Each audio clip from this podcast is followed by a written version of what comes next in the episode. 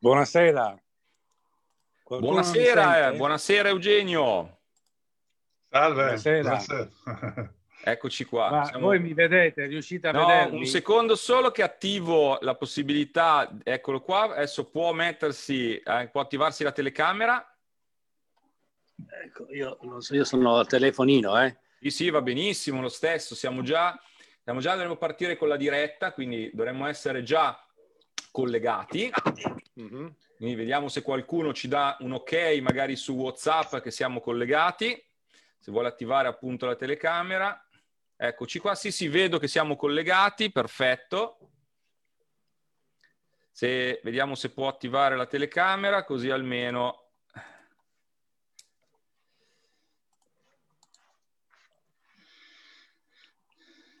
Perfetto, adesso ci vediamo tutti. Buonasera!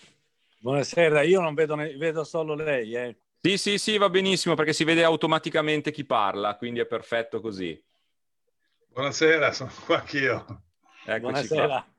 Perfetto, siamo tutti e tre collegati, adesso dovremmo vederci. Buonasera a tutti e lascio subito la parola al dottor Filograna e poi cominciamo col webinar di questa sera. Io per la verità sono, eh, sono un po' sorpreso perché non, non sono molto preparato sull'argomento, eh, devo essere onesto.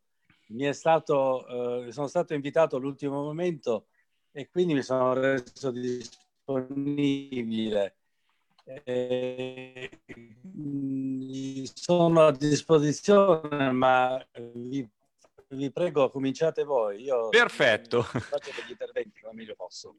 Perfetto. Allora, ehm, buonasera a tutti. Iniziamo questa sera con una serie di webinar e quindi di collegamenti che saranno formativi e informativi anche eh, quindi dove cercheremo di parlare di argomenti molto interessanti per noi, ma soprattutto per chi ha come noi una partita IVA, un imprenditore, un libero professionista, insomma, ma anche per le normali persone che non sono direttamente con una partita IVA, ma sanno che purtroppo o per fortuna, quando lavorano per qualcuno, ovviamente questo qualcuno è un imprenditore, quindi è ad ampio raggio. Io mi presento, sono Mirko Castignani e mm, sono il responsabile del, del Dipartimento Economia e Finanza del Movimento e eh, ho invitato questa sera l'avvocato Danilo Vitali, che è uno dei massimi esperti di lavoro, di diritto del lavoro, appunto, e mm, vorrei con lui mm, parlare di quello che riguarda appunto il lavoro e soprattutto delle nuove norme contenute nel DPCM, dell'ultimo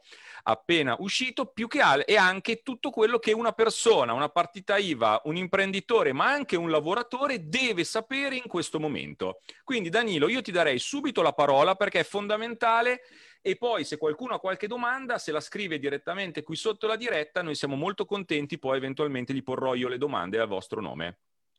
Dottor Filograna, se vuole intervenire in qualche momento è sempre libero di farlo. Ascolto. Benissimo.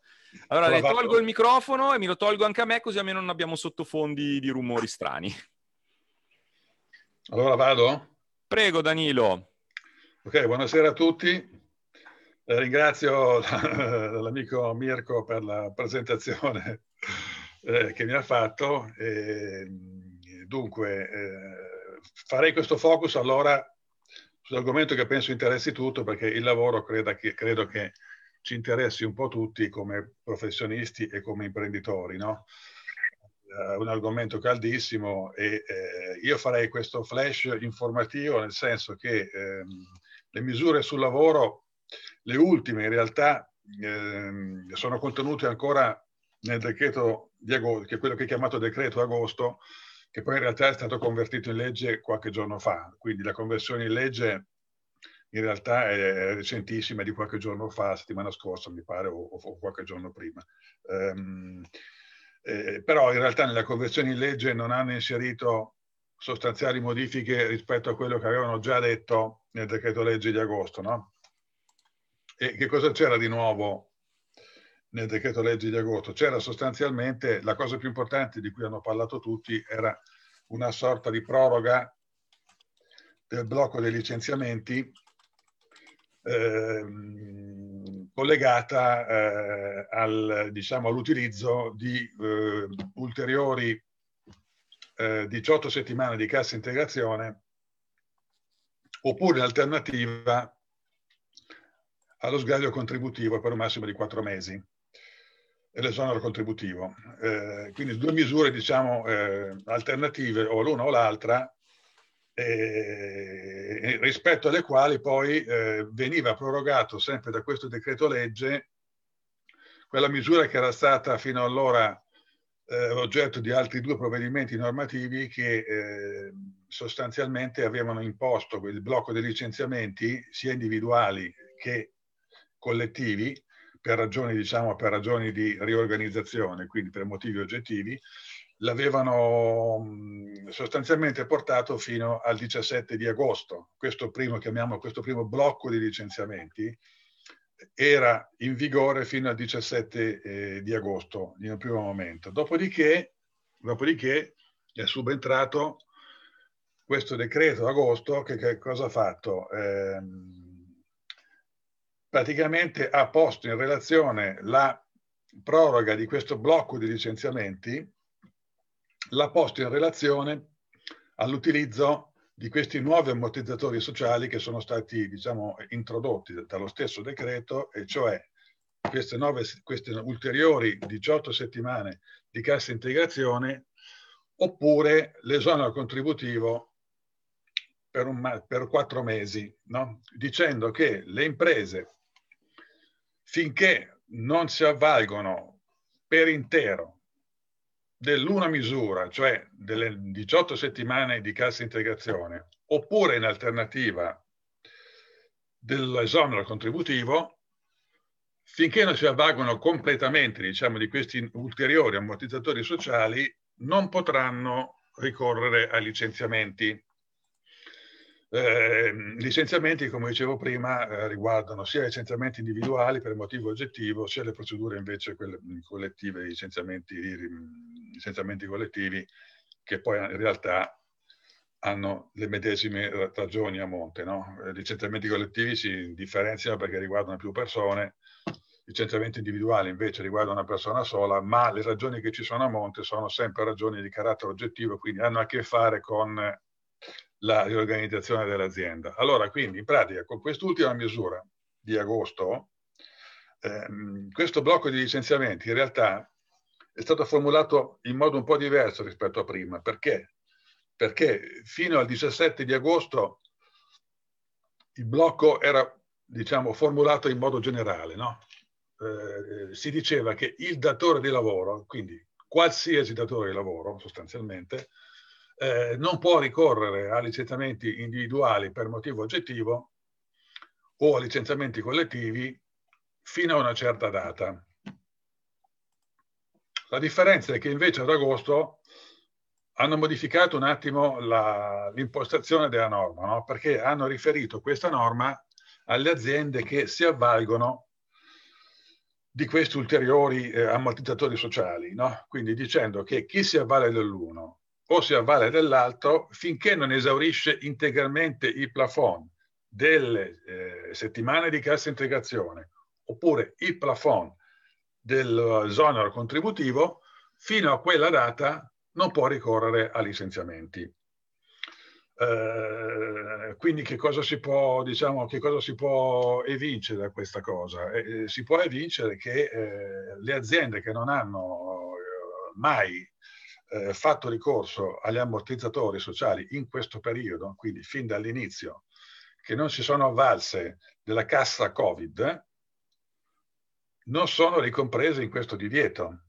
Questa è la tesi, è la tesi diciamo, che si può ricavare dall'interpretazione di quello che hanno scritto eh, quindi cosa vuol dire questo? Vuol dire che c'è, a differenza del primo blocco di licenziamenti, ripeto, che è quello che arrivava fino al 17 di agosto, dove pacificamente i datori di lavoro interessati dal blocco erano tutti, qualsiasi datore di lavoro, nel secondo blocco, che è questo appunto che parte dal 17 di agosto e arriva eh, e può arrivare come termine massimo, massimo in assoluto al 31 dicembre 2020, in questo secondo blocco in realtà a questo secondo blocco non sono interessati tutti i datori di lavoro, ma solo quelli che si sono avvalsi della cassa Covid. Quindi quelli che non hanno mai utilizzato eh, per nessun motivo e in nessuna misura eh, la cassa speciale Covid, eh, eh in realtà non, si deve ritenere che non siano ricompresi in questo blocco di licenziamenti. Questa diciamo, è una cosa abbastanza importante perché, no? perché è una differenza ehm, piuttosto rilevante rispetto a, a, quello che era stato il primo blocco di licenziamenti.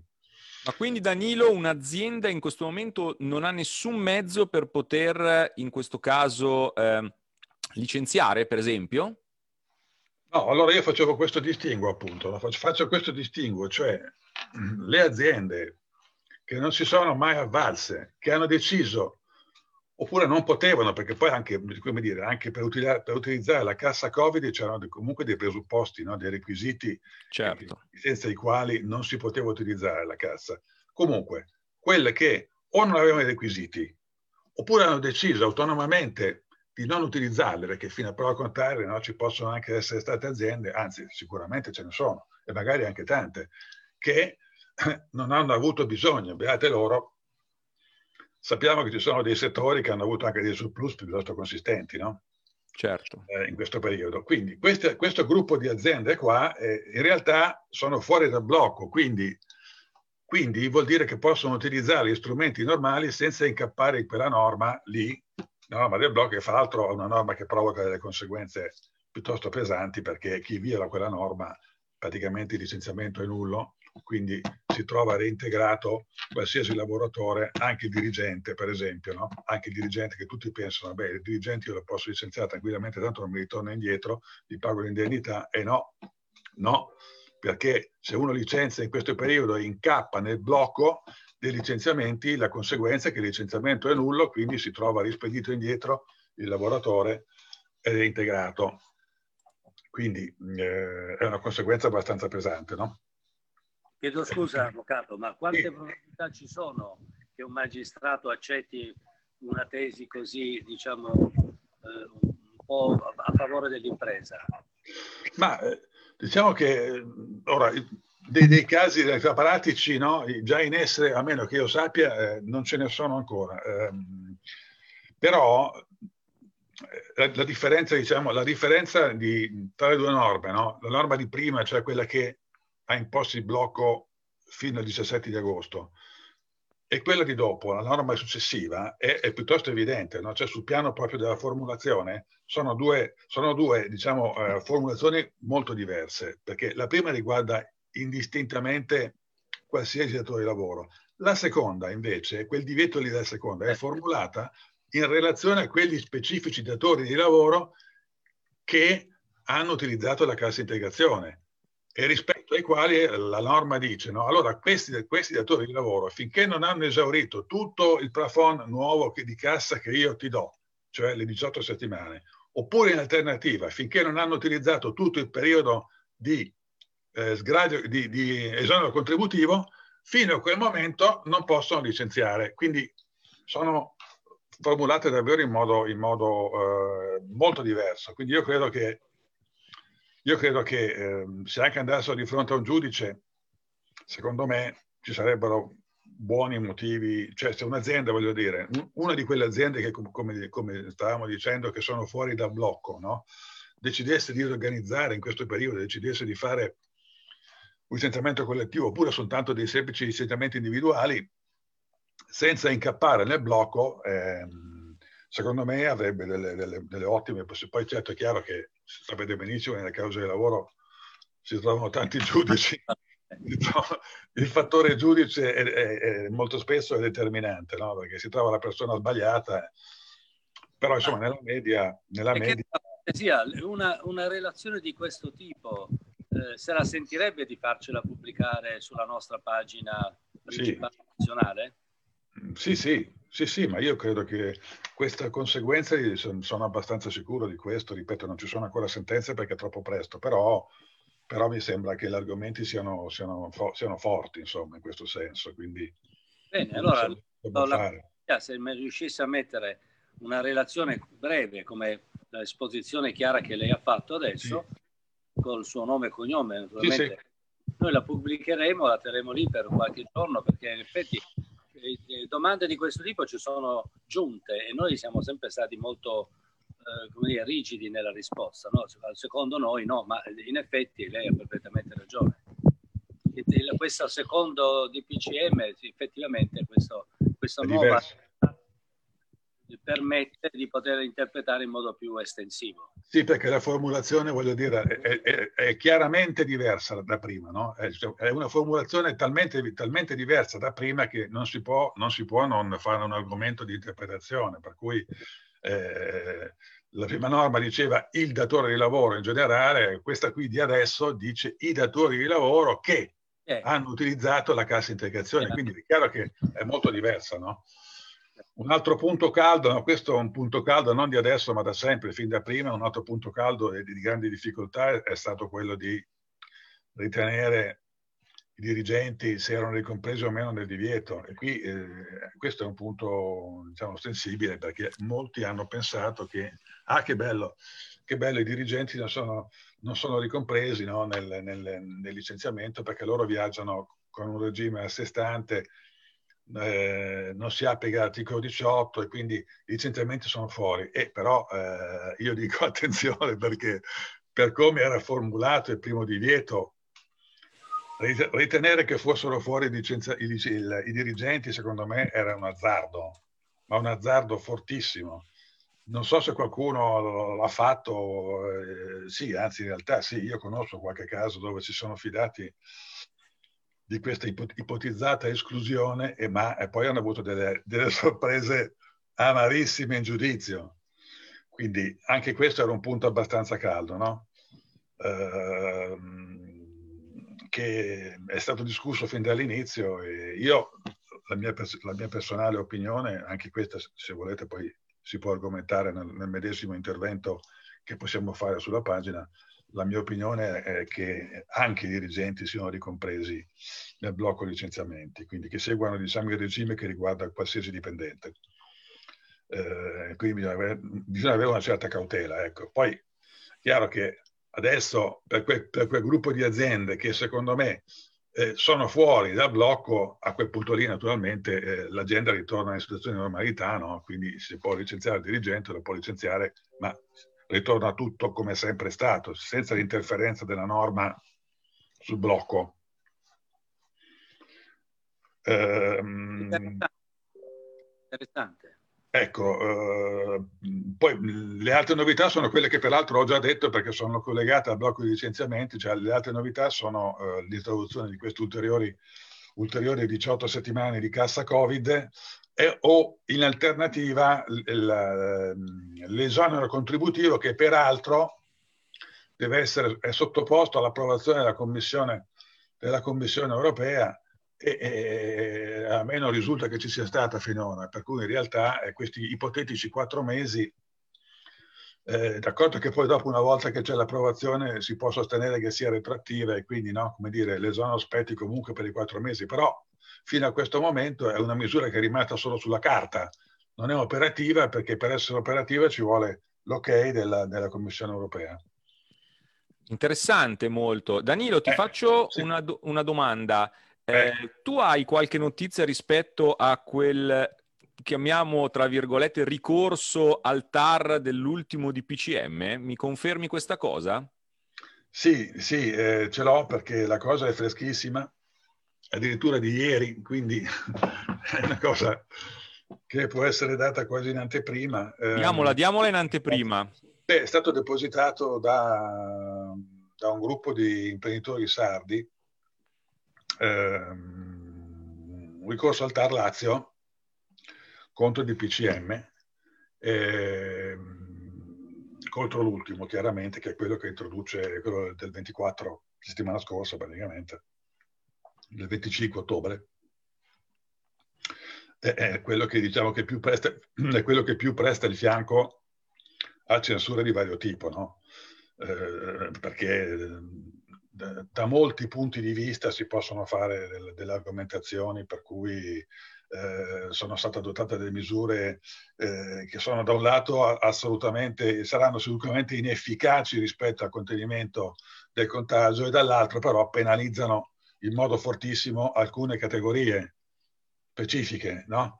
Ehm, quindi da questo punto di vista c'è sicuramente una carenza o un'insufficienza di motivazione anche perché non sono stati allegati eh, né menzionati né tantomeno allegati ehm, diciamo statistiche o eh, dati recenti sulla base dei quali si possa ritenere che chiudere un bar eh, o un ristorante a, a, alle 6 no, possa avere una ripercussione seria rispetto uh, o chiudere la, la, piscina piuttosto che l'impianto sportivo eh, possono avere ripercussioni serie sul contenimento dei contagi. Non è stato legato nulla su quello.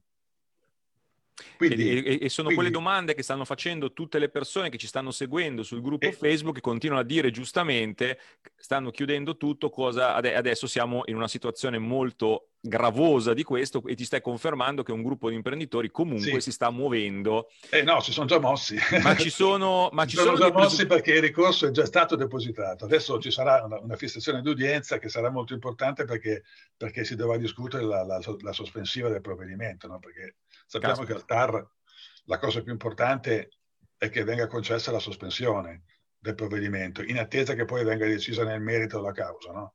Eh, perché la sospensione la fissano con udienza a brevissimo termine e quindi se uno ottiene la sospensione il provvedimento diventa inefficace e viene sospeso per tutti oltretutto, perché la pronuncia del TAR non riguarda soltanto chi ha agito in giudizio, ma riguarda tutti, perché viene sospeso il provvedimento in, in, in toto.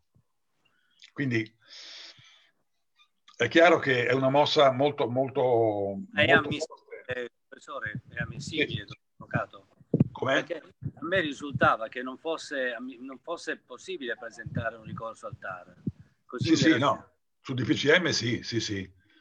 Non si può fare sui decreti legge perché i decreti legge sono atti di legge, no? E quindi non si può, purtroppo. Uh, I decreti legge non sono attaccabili col, col, mezzo del ricorso al TAR, ma tutto quello che è atto amministrativo e i DPCM sono pacificamente atti amministrativi, no?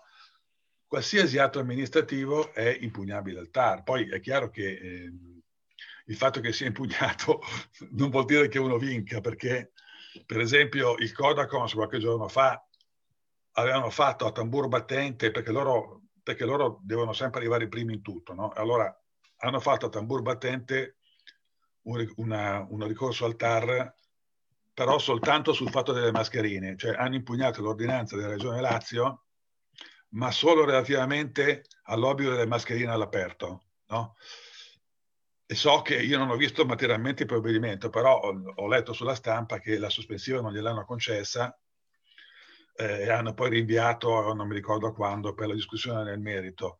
Eh, però ripeto, quel ricorso lì era molto limitato perché riguardava solo e esclusivamente il fatto della mascherina all'aperto e riguardava solo l'ordinanza di Zingaretti, quella, quella della Regione Lazio.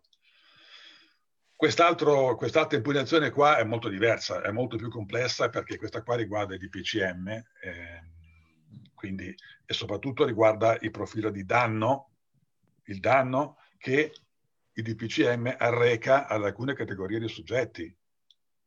E questa è una prospettiva estremamente importante perché ritengo che qui si possano aprire poi dopo delle, delle autostrade. Se ci dovesse essere un esito positivo. Il risarcimento del danno? Beh, certo, perché poi chi agisce in giudizio al TAR agisce per, per, per diciamo, l'annullamento del provvedimento, ok, ma poi anche per una componente risarcitoria, perché chiaramente chi agisce ha un interesse concreto, non è che si diverte no, ad, avere, ad avere l'ordinanza annullata, ma agisce perché c'è una lesione risarcitoria alla base della quale vuole essere risarcito. Um, da questo punto di vista io dico, in realtà, siccome qui immagino ci siano molte persone interessate no? su questo argomento. E tante anche. Eh, ci sono tantissime. Allora, qui eh, le strade sono due. Una è questa qua, quella diretta, che va al cuore del problema e va ad impugnare il provvedimento. È chiaro che è un'azione molto eh, impegnativa perché eh, bisogna pensare che c'è anche dietro un problema politico, no? È ovvio, perché una roba del genere, se viene annullata il DPCM, eh, eh, questa roba qui secondo me fa saltare il governo, eh, perché è una specie di bomba. quindi questa è un'azione diretta che va proprio al cuore del problema, altrimenti ci sono altre soluzioni, come dire, meno, meno eclatanti, ma forse ancora più efficaci, che sono quelle di disobbedire, tra virgolette, cosa che ho visto che stanno già facendo in tanti, oltretutto, no?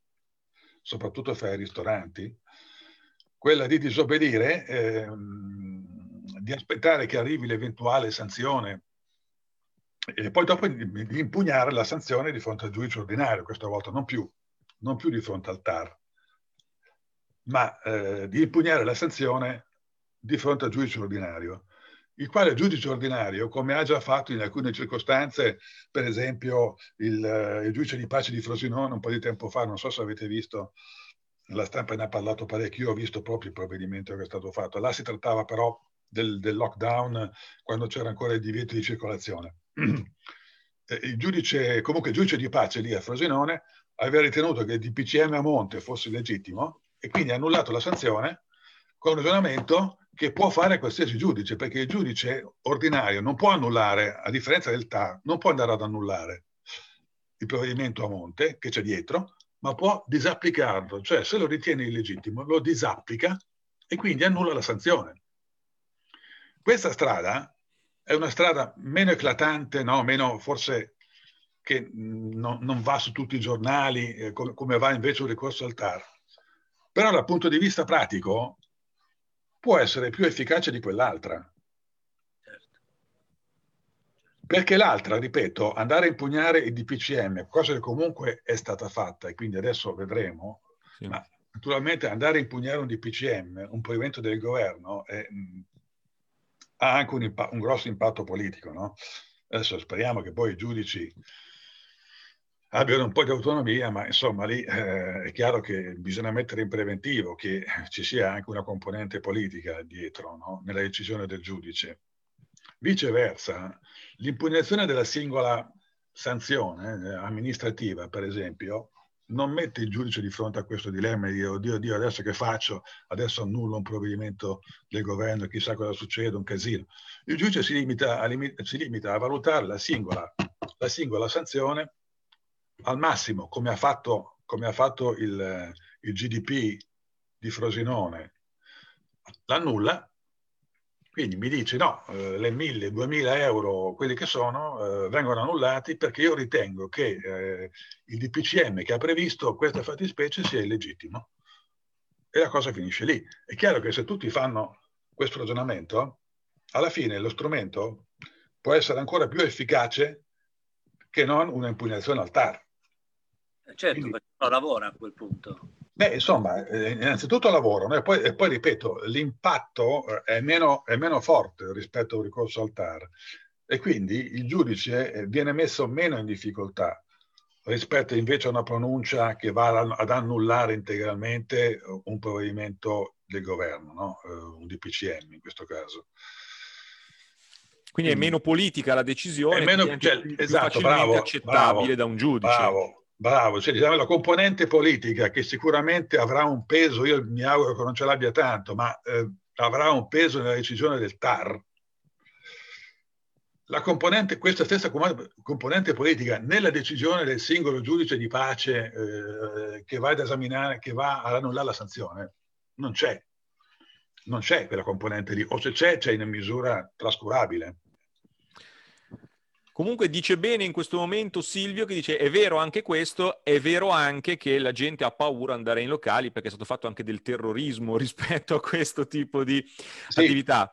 E quello che io vorrei chiedere anche al dottor Filograna è, ehm, c'è una, una, sorta di, chiamiamolo, razzismo nei confronti delle partite IVA e degli imprenditori con, in questi ultimi provvedimenti. Lei cosa ne pensa?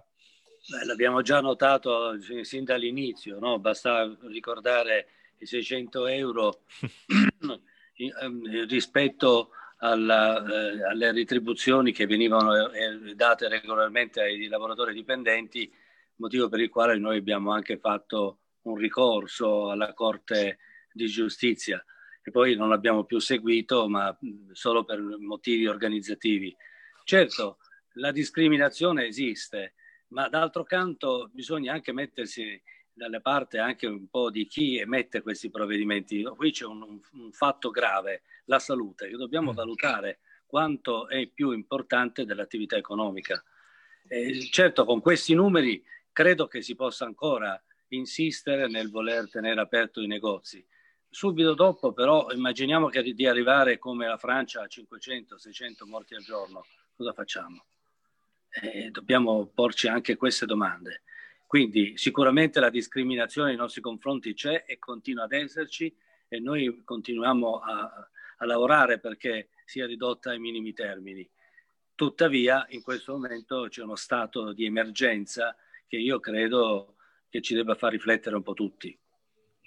Assolutamente. Nell'ultima intervista che ha fatto Trump contro Biden settimana scorsa, eh, quando lo accusarono di non aver chiuso tutto, lui rispose molte volte la cura è peggio della malattia e se la cura è peggio della malattia forse bisogna ragionarci un po' di più prima di curare in, certe, in certi modi. E questo è esattamente quello che diceva lei, bisogna capire bene dal punto di vista sia economico sia dal punto di vista salutistico che tutto vada dal verso giusto. C'è anche un altro fattore, dobbiamo tenere conto che tra un po' eh, ci saranno le feste natalizie che sono quelle più ambite dai nostri negozi.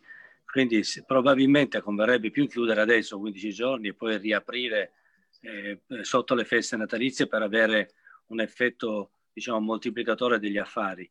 Ma se noi invece aspettiamo 15 giorni e nel frattempo la curva continua a crescere, e, diciamo, la gravità eh, si aumenta talmente tanto, quanto purtroppo si sta verificando in Francia e non, non so quanto ci convenga veramente non chiudere prima.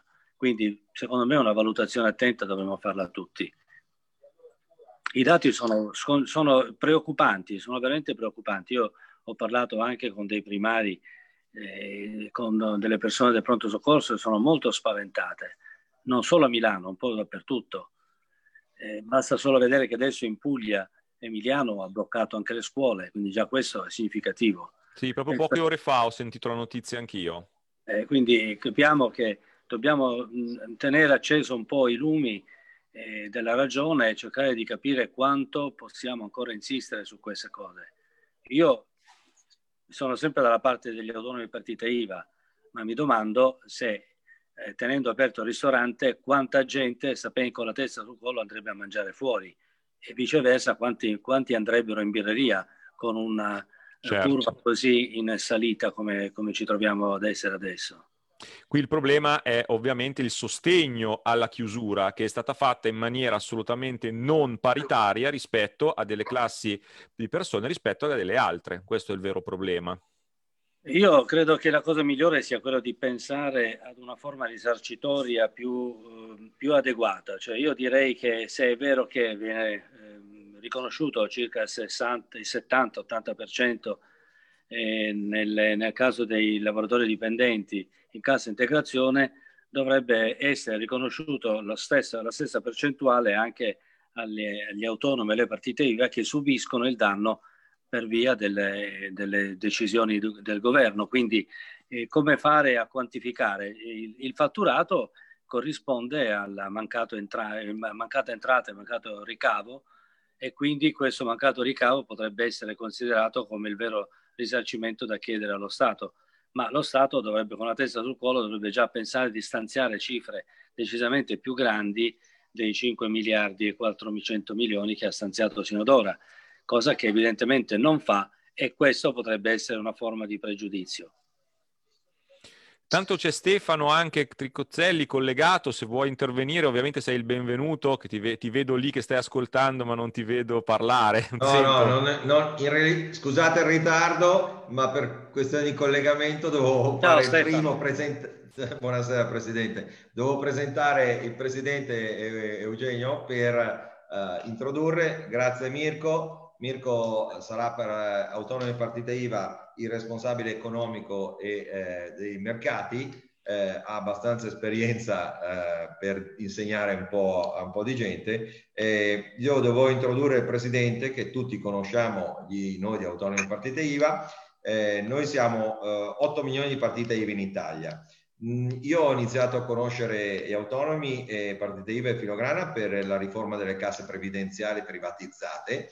Eh, ricordiamo cosa abbiamo fatto più di un mese e mezzo fa al di fuori insieme a Feder Contribuenti, al, al Senato, insieme a tutti i rappresentanti delle casse, eh, mi sono appassionato a questo discorso, riprendevo quello che diceva uh, Filograna, l'elemosina dei 600 euro che è arrivata per alcune casse a solo a 1200 persone. Non mi fate dire a chi, perché sapete benissimo di chi sto parlando.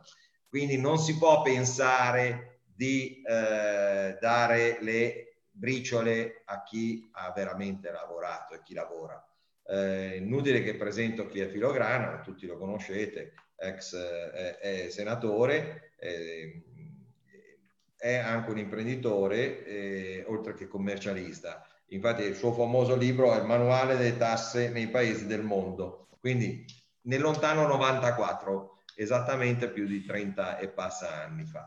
Allora, sto dicendo, uh, mi dispiace essere intervenuto così in chiusura al posto di in apertura. Ma va bene, eh, noi facciamo le cose più innovative degli altri, facciamo le presentazioni alla fine. Eh, eh, ringrazio l'avvocato Vitali e sarà una delle tante eh, incontri che purtroppo dovremmo fare via web, ma forse anche un'occasione eh, per poter dare una prospettiva a tutti i nostri conoscenti eh, di quello che sta succedendo. Io intanto che Mirko parlava, stavo vedendo qui in tutte le piazze d'Italia c'è eh, pieno c'è di gente che manifesta.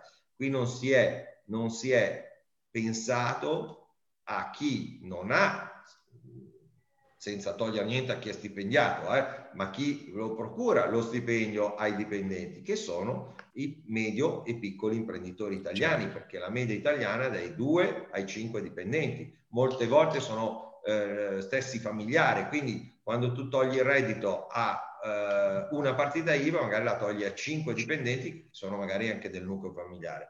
Quindi io ringrazio uh, di avermi dato questa chiusura veloce eh, ne approfitteremo di eh, conoscenza eh, dei mercati e eh, di Mirko e degli avvocati che ci vorranno seguire. Ringrazio il Presidente e presto avremo anche un calendario settimanale dove potremo fare eh, dei confronti e anche delle proposte. Ecco, certo, perché l'obiettivo di questi webinar formativi e informativi è quello di dare un valore aggiunto in più rispetto a quello che normalmente si trova, come per esempio le due o tre informazioni che ci ha dato l'avvocato Vitali, che per esempio su questo ricorso al TAR, che non so in quanti lo sapevano, quindi l'obiettivo è proprio questo, aumentare la nostra cultura e la nostra eh, inform- formazione per riuscire poi a essere ancora più ehm, intelligenti, tra virgolette, rispetto al mondo fuori, rispetto alla, alla normalità, alla media, invece cerchiamo di avere sempre un gradino verso l'alto in questo punto.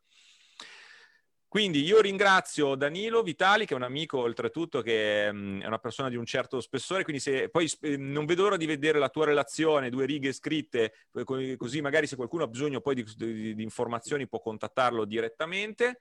Eh, grazie al Presidente, grazie al dottor Filograna. È un piacere. Quindi anche complimenti, se, se... Mirko, complimenti per la sua eh, nomina. Grazie. Quindi se anche alle prossimi webinar vorrà partecipare sarà sempre il benvenuto e soprattutto eh, ringrazio anche Stefano che mi ha, è stato lui a introdurmi appunto e farmi conoscere questo movimento che effettivamente sta da, sta, si sta muovendo diciamo nel, da, nella direzione giusta e corretta dove eh, si fanno un po' gli interessi di tutti perché ovviamente non si lascia mai indietro nessuno quando si fanno queste si fanno questi movimenti. Grazie Stefano, grazie, grazie a voi. Giuliana, grazie Danilo grazie. e buona, buona serata, serata, a tutti. Ci risentiamo la prossima settimana, vi manderemo tutto quello che serve. Buona serata. Buona serata. Buona serata.